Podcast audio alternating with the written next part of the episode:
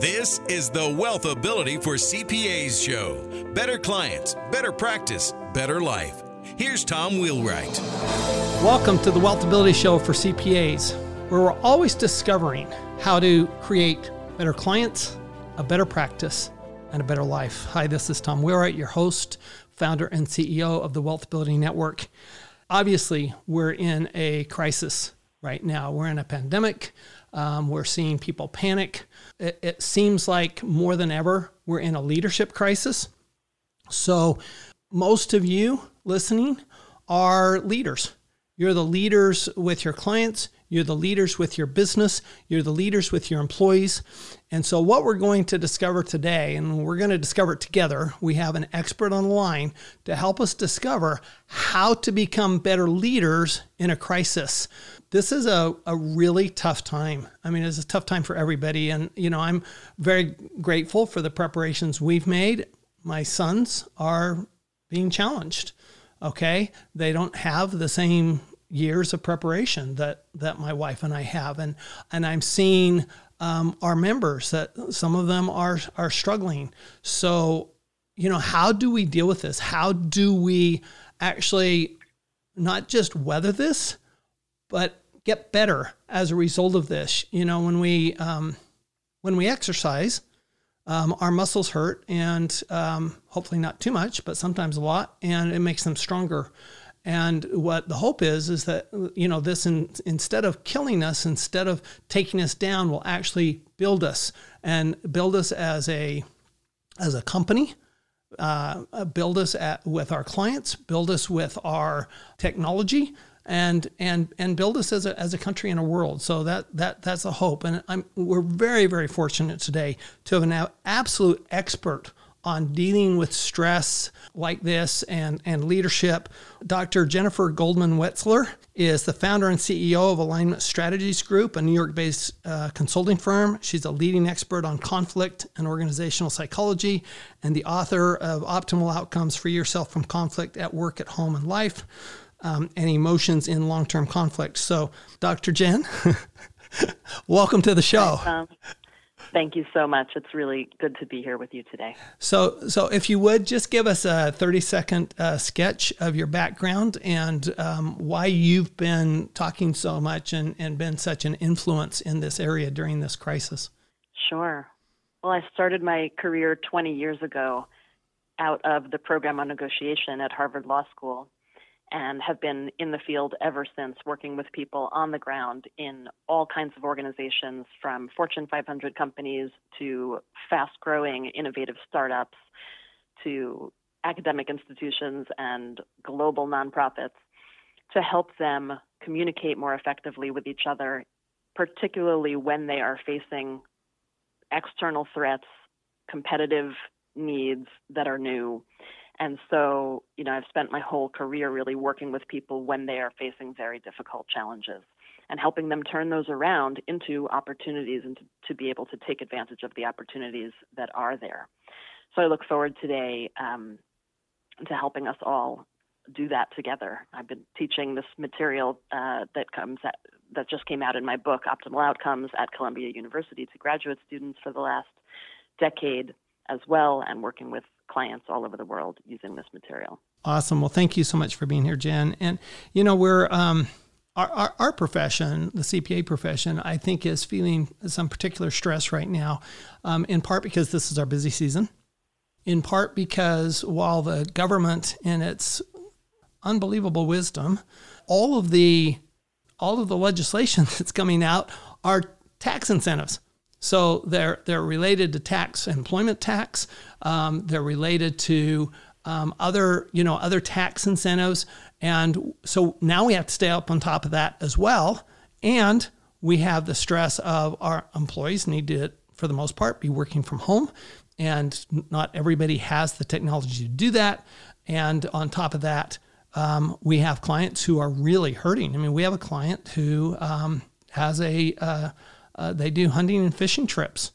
I have a good friend that does large conferences all over the world. I mean, these people, they're done for the year. Mm-hmm. They're absolutely done for the year. So Jen, how do we, let's start with this. How do we deal with the stress? How do we deal with the stress of this whole situation? I mean, I know, for example, my wife and I are both highly at risk because we're both severely compromised in our pulmonary function. So I get the stress. So how do you deal with that? How do you help help employees and clients deal with that? Well, Tom, thank you for sharing with us your personal experience and position right now. I think it's very real, and I'm sure for many listeners right now, they know you're not alone. They're here with you. We're all here in this together. So one of the, I just wrote this book that has 8 practices in it. And one of the practices is about identifying our emotions, not just for the purpose of identifying it like from a meditative standpoint, but for the purpose of it eventually helping lead us to constructive action. So I'd like to walk us through, what does that look like? So in this moment, I think it's a safe thing to say that many of us are experiencing emotions like fear and anxiety, maybe even anger, wondering why has this happened to us, or how could this happen to us? And so just taking a moment to be quiet and to notice, what are the feelings that I'm experiencing, and seeing if you can put a name to them, right? You could even imagine them as characters, like if you've seen that movie Inside Out, where they're, right? You remember that? For sure. Oh, I love that movie. I love that movie. Yeah, it's a great, great movie. People now may have more time to watch it than they otherwise would, so it's a great movie to go watch. And actually, one of the most renowned psychologists in the world consulted to the makers of that film, and he helped them identify what are the 5 universal emotions that people that he discovered in many years of research all over the world experience these 5 universal emotions. So if you're having trouble identifying what yours are, you can always come back to the 5 universal ones, which are anger, fear, sadness, disgust, and joy. And those are the 5 characters in the film too. So you can even think of them as, they're characters that are inside of you. And what do they look like? And what do they feel like? What do they sound like? What voices do they have? What do they even smell like or even taste like? So be with them and allow them in as if they're a part of you. They're friends of yours. So you want to notice them. And that does require being quiet, which itself can be scary. And yet we want to do it. But we don't want to stop there. So if you're able to simply notice what you're feeling and you can let it settle, sometimes those emotions will settle and they will pass and a new emotion will come along. And that's the nature of them. It's just like the weather. A cloud comes, then the rain comes, then the sun comes out. And sometimes that happens. But when we're in a protracted, stressful, difficult, challenging situation like the one we're all facing today, sometimes those feelings don't go away on their own. And in that case, the next step that I recommend is to ask, what message might my emotions be trying to send me? So a very typical message that fear is sending is, danger ahead, or anger says, this is not fair. There's something not right here, not just. Sadness typically says, there's a loss that's occurred. So just to be able to hear, what is the message that my emotions are sending me? And then the third step is to ask ourselves, what constructive action could I take based on the message that I'm hearing? So if we know that when we feel angry, we often might lash out or yell at other people, what could we do instead? What's a constructive action you can take instead of doing what you might normally do? So if you notice that you feel angry, maybe it's a good idea to let yourself walk outside or even open a window and breathe some fresh air. Or if you notice that you're feeling sad, allow yourself to grieve, right? There's going to be sadness in this time. There just is. So allowing ourselves to feel it. I tell you, we were, my wife and I have a practice every morning is we have coffee together and read the news together, basically. Mm-hmm. And she's reading about these people in, and I hope I can get through this without breaking up, in Italy, and they're dying alone. Mm-hmm.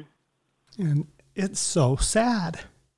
You know, it's bad enough that they're dying, but they're dying alone. And that's a very sad thing. My wife's in tears. I'm in tears. I'm in tears now, you know. So I found the same thing. I found that my meditation every morning has become that much more important. Yeah. It's interesting. I was reading an article not too long ago about Steve Jobs, and they said that his brain was the brain of a 27-year-old, and they attributed it to meditation and all the meditation he did. And I thought, you know, that's really interesting, because I know that quiet time, that serious reflection. So I have, there's a great book out called Miracle Morning, and the author actually was near death twice, and you know, he's like, what is this telling me, right? And and so he wrote this book, Miracle Morning, about, you know, get your morning started right. And I'm finding that, you know, it's been interesting. We've been doing our, we started our network of accounting firms a year and a half ago. What's fascinating to me is that we really have focused more on personal development than we have on anything else. And we have grown extraordinarily rapidly.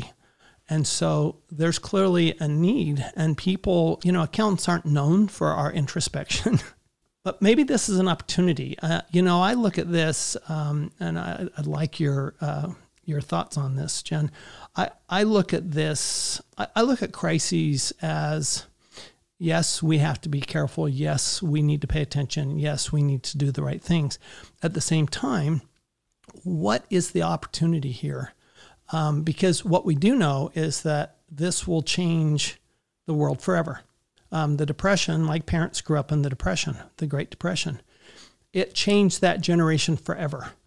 And it obviously affected my wife and I, because our parents grew up in the Depression. So baby boomers were highly affected by the Depression. Now we have millennials and Gen Zers who have been through both the Great Recession and now this crisis, this pandemic. And I'm going, this will completely change the way people behave. So I'm looking at, okay, so we have, to me, at least a couple of opportunities. One is, how do we, and this is a question for you, Jen, how do we better prepare our employees, particularly our younger employees who really, you know, millennials are known for, and my employees are all millennials. My partner is millennial.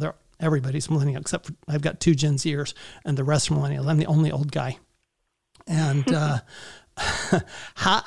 And they're looking at this and they're going, look, this is not likely to have a huge effect on us. On the other hand, they have to comply because otherwise they kill off my generation. They say that there's 105 million Americans that are in my category that are seriously at risk. And that's a lot. I mean, that's a third of the country, right? So do we really want to kill off a third of the country? I don't think so. And so it's, you know, it's imperative that we work with our employees, but it's also, so they're feeling the stress because they're not able to get together and they're used to working together. And then we also have our clients who are feeling the stress. So how do we step up from a leadership standpoint? What do we do, Jen, in these times to help, okay, so I love that you started with what do we do to help ourselves, because I think that's the most important. I think you have to help yourself. It's like when you're on an airplane, assuming we ever get on airplanes again, when you're on an airplane, they always say that you always put your oxygen mask on before you put your child's on, right? So we have to take care of ourselves first, and I think you gave us some really good steps there, and I encourage everybody to go back and listen to this podcast again, because I think those steps were absolutely fantastic. So once we've done that, what can we do for our employees and our clients? Yeah. So this optimal outcomes method that I've been working with for a decade is very balanced. So I love how you just pointed out the first piece of there's one of the ways that it's balanced is that it works both with what we can do for ourselves. And I always do recommend we have to look inside of ourselves first. And then the other side of that balance is that we need to look out at the impact that we have on other people. And one of the practices in the book is about thinking ahead, just like a chess master does on a chessboard. I think when we're in crisis, like the moment we're in right now, it's extra important. It's always important, but particularly when we're in a conflict situation or any kind of crisis situation, we want to be thinking a few steps ahead. So typically, particularly in America, but this is true in cultures all around the world, typically we're thinking about what will be the impact of my own actions on myself today. If I, for example, tell this person that they did something wrong and they need to go fix it, I'm going to feel better because I'll have gotten it off my chest and now they know what they need to do. That's how we typically think about it. But when we're in these difficult moments, it's extra important to not only think about the impact of our own behavior on ourselves right now, but to stretch the time horizon and also stretch how we think about who our actions are impacting. So, for example, we want to think about the impact of our actions not only on ourselves today, but also on other people, and not on other obvious people only, but on non-obvious other people. So, for example, you and I are having this conversation, so we're the most two obvious people on my mind right now. But I also want to think about, well, who else is listening to this conversation? We have the listeners on the line. And then I want to expand out from there. Well, it may be people who they tell about this conversation. And so it's their families and their friends and their coworkers. And so now we have a much broader view, or I have a much broader view in my mind of who is being impacted by this idea that I'm talking about right now. Also, we want to think not only about today, so people listening to this at this moment, but also what impact could it have tomorrow, next week, next month, next year, 5 years from now, 10 years from now, next generations.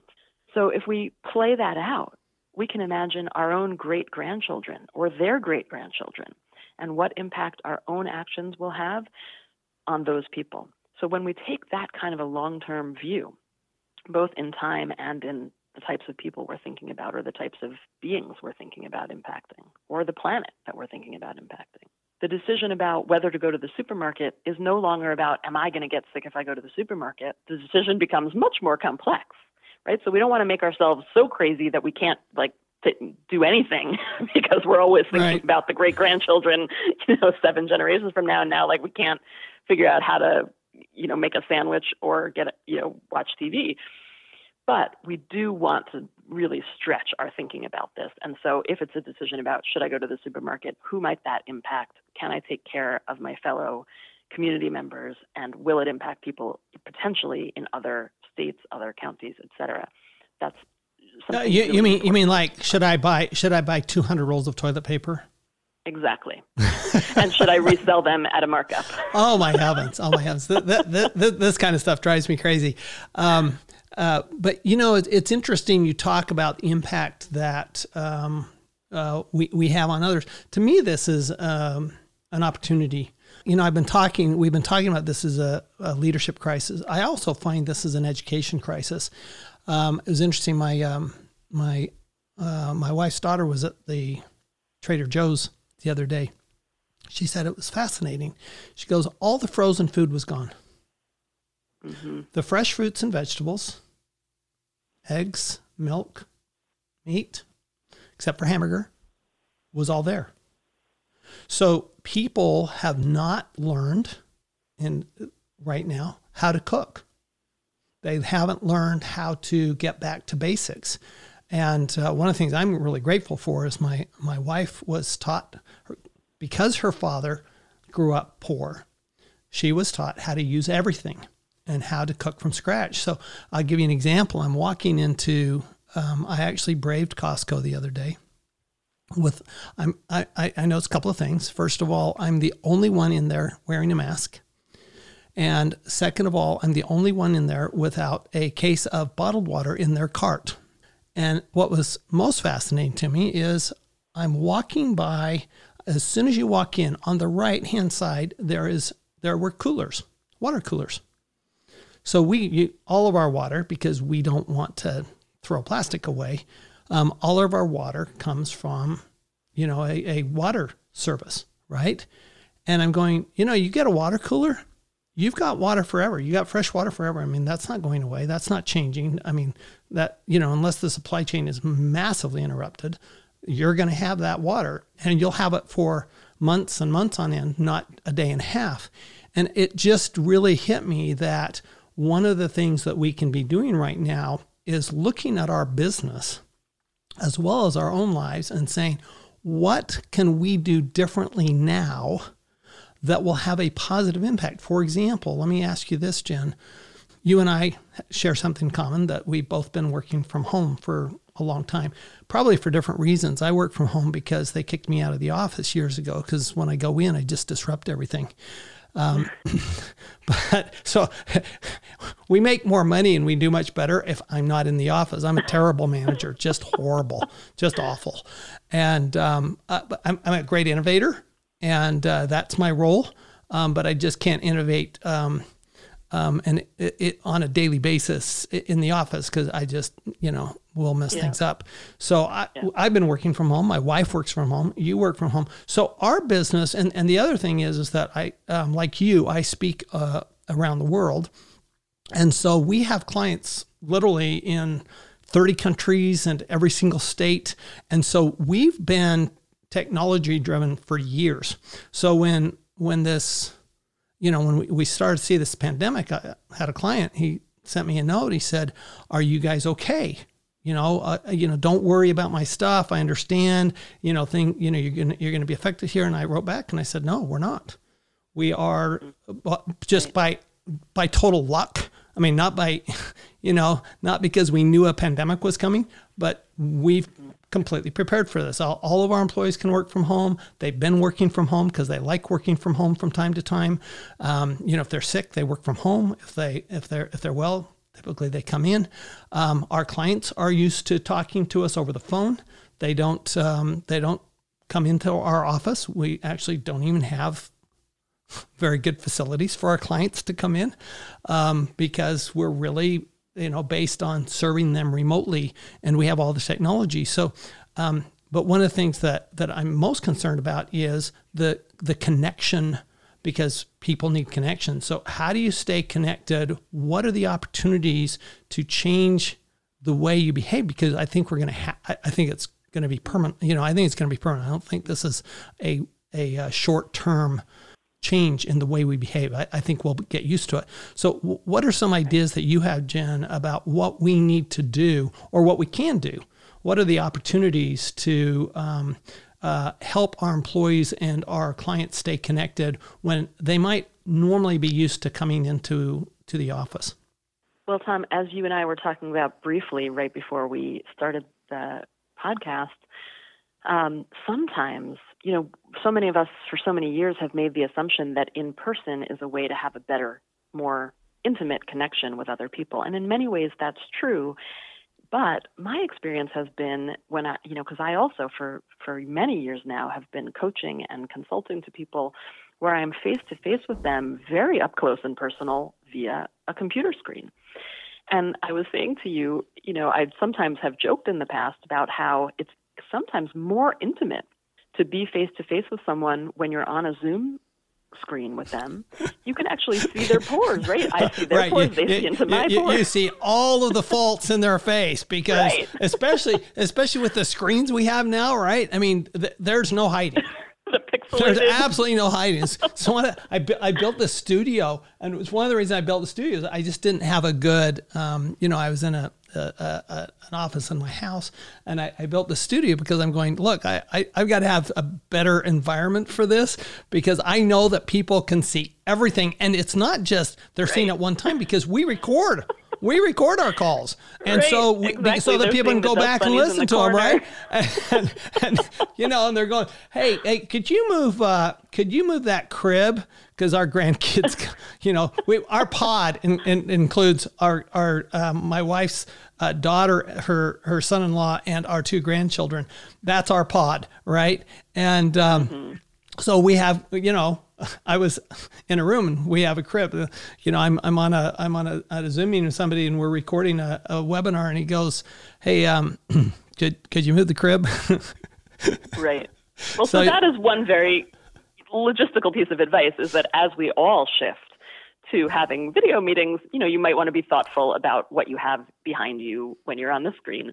In fact, yesterday, I had never used Microsoft Teams before. I'm used to using Zoom, but there is a feature on Microsoft Teams where you can actually just, at the click of a button, the background becomes blurred and your face is in focus. Oh my heavens. And I like that. Yeah. I mean, it's a pretty amazing thing. So maybe that's a feature that Zoom will soon be adding so that we all don't have to worry about the cribs behind us.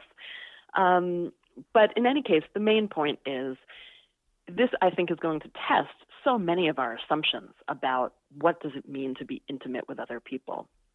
A colleague of mine just wrote yesterday a fabulous op-ed in the New York Times, my friend Priya Parker, about how we can use this as an opportunity to get creative about how we show up with other people. So if we're used to showing up in person to boring meetings where everyone's kind of, you know, texting underneath the table, that's probably not better than going and doing that on Zoom instead. But what if we really took this as an opportunity to reset and say, we're going to meet when we need to meet, because we need to talk to each other, and otherwise, and this is another idea from Seth Godin's post yesterday, otherwise, we're going to send a memo instead, right? So many of the practices that people like you and me who have been working from home for so many years, it's like a little shared secret that it's so much more efficient to be able to get your work done when you're not being pulled into things that are, a waste of time. There's no question. If somebody comes into our office, it's a 2-hour meeting. If we're on the phone, it's a 45-minute meeting. Mm-hmm. Mm-hmm. Right. So, yeah. but how do we, I mean, for example, okay, one-on-one, I think that's, I mean, personally, I think that's easy, whether it's, you know, Zoom, phone, yeah, Microsoft Teams, whatever. What about team meetings? What do you suggest there? Well, I think the technology is changing again. I just read this in Seth Godin's post yesterday where he said there's a feature on Zoom, which I also have not known about yet, where you can actually, at the click of a button, send people off into small breakout groups. So this is if you have a much larger meeting. Yes. So you could be doing a plenary session where one person is speaking and other people are listening, and then you press a button and you send, you know, people out into groups of 3. And they can then all see each other just in those small groups of 3, and then you press the button again, and everybody's back together again, and you ask them to report back out. Yeah. So I love that. So here, let me tell you why I love that. So one of the teaching techniques that I have learned over the years, I know in the education world, it's called think, pair, share, right? Where think about what I just said. Get with somebody next to you and discuss, share, because that's, when we have a conversation, we tend to retain so much more than if we just hear a lecture. And this is awesome. I've got a forum on, in fact, I've got a forum of our CPA network members on Friday. So I'm going there. Thank you. Thank you. This is fantastic. This actually may allow us to do conferences, online conferences, absolutely, where we were going to, instead of postponing them, the opportunity here is, because what we found last night, we have this twice a month, I do a question, just a question and answer webinar. We had more people on last night than we've ever had. So this may be an option to actually get more people to a conference that otherwise wouldn't be able to fly, they'd have conflicts, et cetera. Now they're not going to have conflicts. So maybe now's the opportunity to do this. And if you can do breakout groups like that, oh my heavens, that's fantastic. Thank you. Absolutely. I was just telling you as well. I had a certain number of people signed up in person for a book event I was supposed to do in Boston today.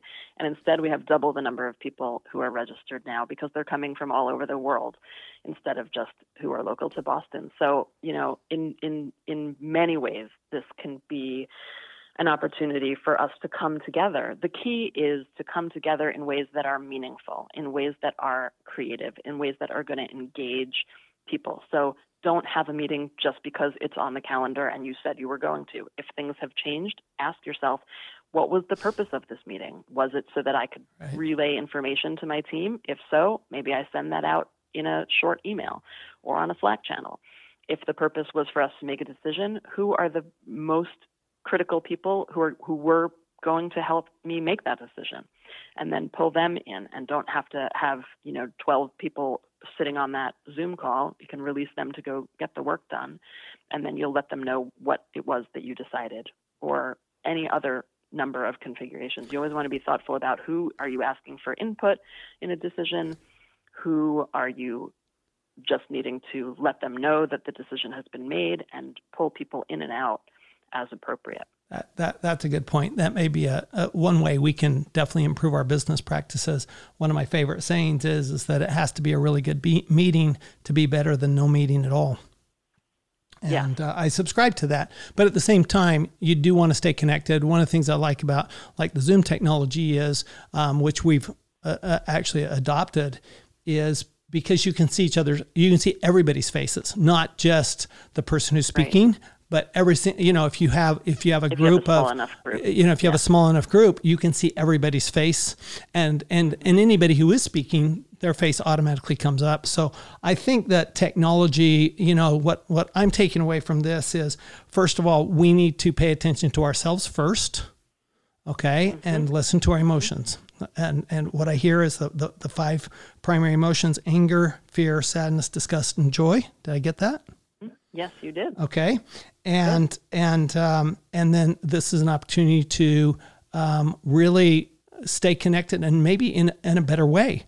When you say that, look, you can see the pores on a person's face, that sometimes that video conference can be more intimate, and you have to be more transparent, frankly, because you're forced into transparency, than you would be in a, where you can put up, where your makeup doesn't show through, right? I mean, yeah.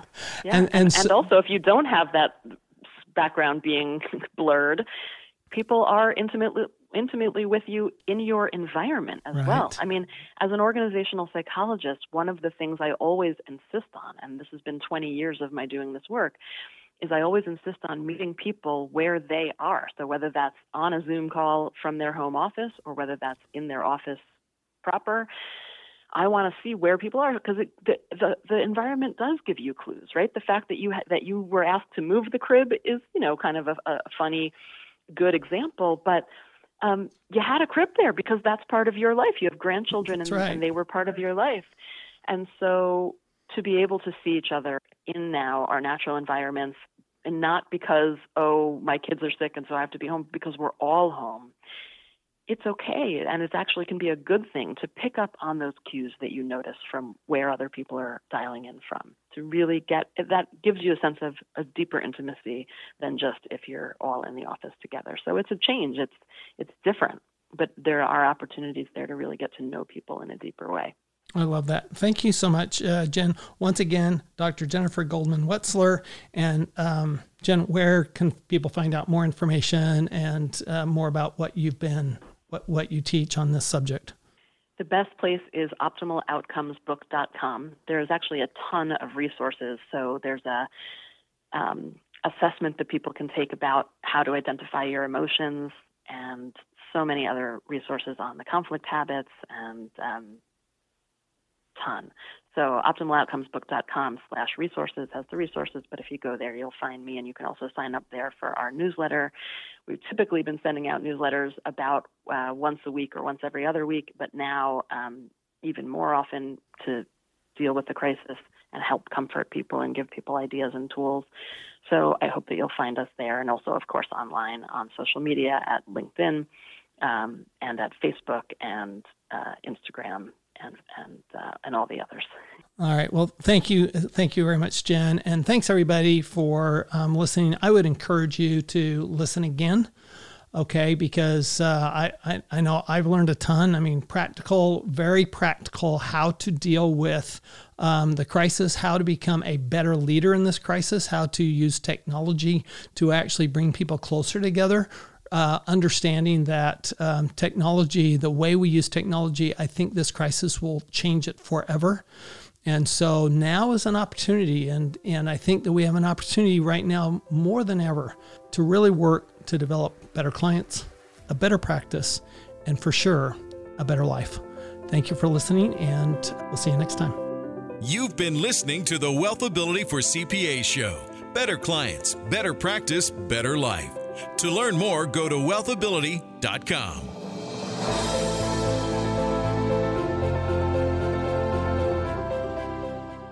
This podcast is a part of the C-Suite Radio Network. For more top business podcasts, visit c-suiteradio.com.